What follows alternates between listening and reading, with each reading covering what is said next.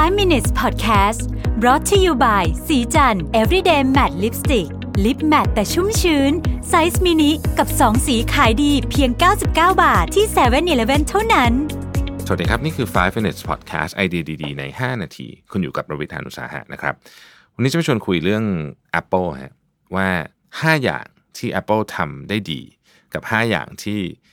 ทำไม่ดีในปี 2019 คืออะไรนะครับ ผมเอาบทความมาจาก fastcompany.com ชื่อ five things Apple got right in 2019 and five it got wrong นะครับเราเริ่มต้นกันเลยนะครับ อันที่หนึ่งที่ทำได้ดีนะครับ คือกล้องเขาบอกว่า Apple's return to camera leadership นะฮะหลังจากปล่อยให้คู่แข่งเนี่ยนำแล้วก็แซะเรื่องกล้องมานานเนี่ยนะครับ Apple กลับมาพร้อมกับ iPhone 11 ที่มี 3 เลนส์ นะครับแล้วก็ทำงานได้ดีจริงๆนะครับ iPhone 11เนี่ยต้องบอกว่าทำให้ Apple เนี่ยกู้หน้าเรื่องกล้องเข้ามาได้จริงๆนะครับโดยเฉพาะเรื่องของ ultra wide lens นะฮะผมเองเนี่ยคราวนี้ไปเที่ยวแล้วก็ไปถ่ายเปรียบเทียบกับ iPhone 10 ต้องบอกว่า โอ้โหดีขึ้นดีขึ้นเยอะมากนะฮะ Night Mode อะไรพวกนี้ก็ดีขึ้นนะครับแม้ว่าไอ้เลนส์สามอันเนี่ยจะไม่ได้เป็นของแปลกอะไรนะฮะหัวเว่ยก็มีนะครับซัมซุงก็มีนะครับแต่ว่าต้องบอกว่า Apple กลับมาในเรื่องนี้จริงๆนะครับทำได้ดีทำได้ดี เพราะว่าปกติจะตามเพื่อนตลอดนะครับ สิ่งที่ไม่ดีคืออะไรนะครับ สิ่งที่ไม่ดีคือ Siri กับ HomePod ของ Apple นะครับ Siri เนี่ยเป็นเป็น voice assistant น่าจะเป็นเจ้าแรก ๆ ของรายใหญ่ เปิดตัวมาตั้งแต่ปี 2011 คือเริ่มเริ่มก่อนชาวบ้านเขา แต่ตอนนี้ต้องต้องยอมรับว่า Siri เองเนี่ยสู้คู่แข่งไม่ได้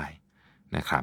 แล้วก็ HomePod เองซึ่งแพงนะฮะ HomePod เนี่ยก็มี Siri อยู่ข้างในเนี่ยนะครับเป็นลำโพงที่มี Siri อยู่ข้างในเป็น Smart Speaker นะก็ก็แพงเมื่อเทียบกับคู่แข่งอย่าง Echo นะครับหรือว่า Google Home ซึ่ง Echo คือ Alexa Google Home มีข้างข้างในของมันก็คือ Google Assistant ซึ่งสองอันเนี้ยค่อนข้างจะดีกว่า Siri นะครับเพราะฉะนั้นสิ่งที่ Apple น่าจะต้องโฟกัสก็อาจจะเป็นเรื่องนี้นะในอนาคต คู่แรกมาผ่านไปแล้วนะครับ คู่ที่2ครับอะไรทำได้ดีนะครับ สิ่งที่ทำได้ดีมากและรับคำชมมากๆเลยเนี่ยก็คือ iPad OS นะฮะ iPad OS เนี่ยทำให้ iPad ทำงานได้ดีขึ้นเยอะมาก ใกล้เคียงกับความเป็นแล็ปท็อปมากๆนะครับ คือตอนนี้หน้าจอของ iPad OS เนี่ยจะคล้ายๆ กับหน้าจอของ MacBook เลยนะนะฮะแล้วก็ Safari อย่างเงี้ยก็ดีขึ้น นะครับดีขึ้นกว่าเวอร์ชัน mobile เยอะนะฮะแล้วก็อันหนึ่งที่ผมเชื่อว่าหลายท่านชอบมากก็คือฟีเจอร์ Sidecar นะครับที่สามารถเป็นจอที่ 2 ได้ต่างๆ เหล่านี้นะ iPad OS เนี่ยเชื่อว่าจะทำให้ลูกค้ากลุ่มที่ไม่อยากจะแบกคอม อยากจะใช้แท็บเล็ตทั้งในเรื่องของ Entertainment ด้วย อยากใช้ปากกาด้วย แล้วก็อยากทำงานด้วยเนี่ย happy มากๆ ผมผม happy มากกับ iPad OS นะครับอันนี้คือสิ่งที่ดี สิ่งที่ไม่ดีคืออะไรนะครับ สิ่งที่ไม่ดีคือ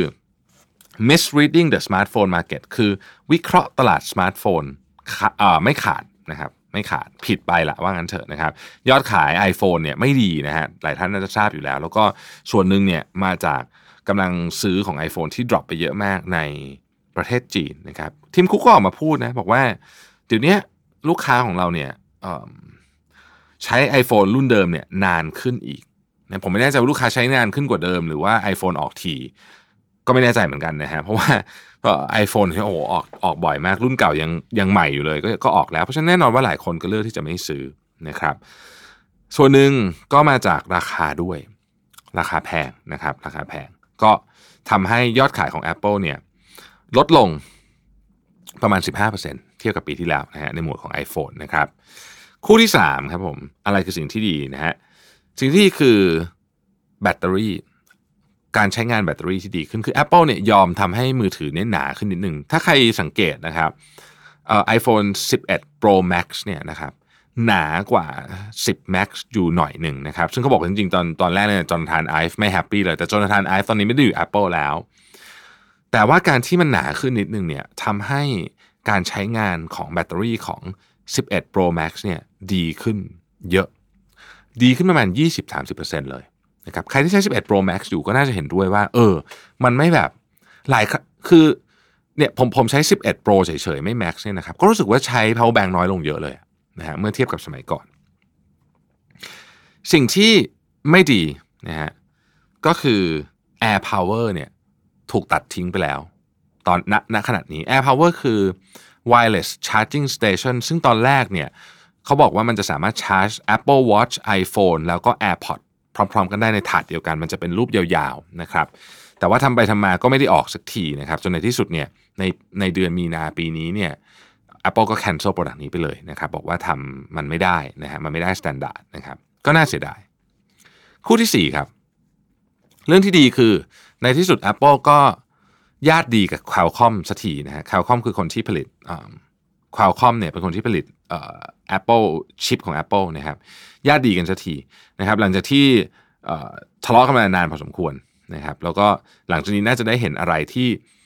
ที่พัฒนารวดเร็วมากขึ้น การที่มาญาติดีกันเนี่ยสำคัญมากเพราะว่าในปีหน้าเนี่ยนะครับ iPhone รุ่นใหม่ที่จะออกในปีหน้าเนี่ยที่เราขอตั้งชื่อว่า iPhone 12 เนี่ยเรื่องเรื่องเทคโนโลยี 5G เนี่ยยังไงก็ต้องมีนะฮะไม่งั้นเสร็จแน่นอน สิ่งที่ไม่ดี คือการแบน hkmap.live app นะฮะ hkmap.live app เนี่ยเป็นเป็นแอปที่ทำให้คนฮ่องกงเนี่ยรู้ว่าที่ไหนที่มีการจราจรหรือว่ามีการประทะกันระหว่างผู้ชุมนุมกับตำรวจนะครับแอปนี้ถูกแบนออกจาก App Store เพราะว่าได้รับการร้องขอจากหน่วยงานตำรวจของฮ่องกงว่า มีคนเอาไปใช้ในทางที่ผิดนะครับเรื่องนี้ก็ได้รับการถกเถียงกันเยอะนะฮะ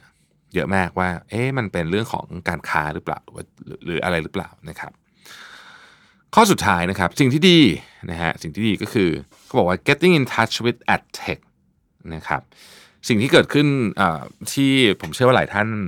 เห็นแล้วชอบใจมากคือ sign in with Apple นะฮะเหมือนกับ sign in with Facebook อะไรพวกนี้ซึ่งซึ่งควรจะทำมาสักระยะหนึ่งแล้วนะในบทความนี้เขียนแต่ว่าเอาล่ะเพิ่งทำก็ไม่เป็นไรนะครับ มันก็จะช่วย ทำให้คนที่ใช้มือถือเนี่ยของ Apple เนี่ย access เข้าไปแล้วปลอดภัยมากขึ้นนะครับ แต่สิ่งที่ไม่ดีนะฮะสิ่งที่ไม่ดีเป็นเรื่องเดียวกันเหรียญสองด้านของเรื่องเดียวกันเขาบอกว่า not doing even more on privacy เขาบอกว่า